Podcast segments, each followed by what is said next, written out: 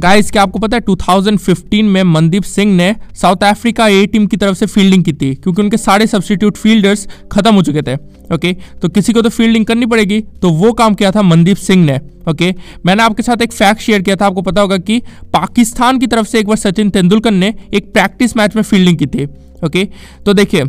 ए match हो या फिर प्रैक्टिस मैच हो तो ऐसा किया जा सकता है, लेकिन इंटरनेशनल क्रिकेट में ऐसा कभी करते हुए किसी को देखा नहीं है और ना ही मुझे लगता है कि किया नहीं भी जा सकता है राइट तो ये फैक्ट काफ़ी कमाल का लगा मुझे ओके तो अपने दोस्तों को बताइए, आपसे मुलाकात होगी नेक्स्ट पॉडकास्ट एपिसोड में, धन्यवाद।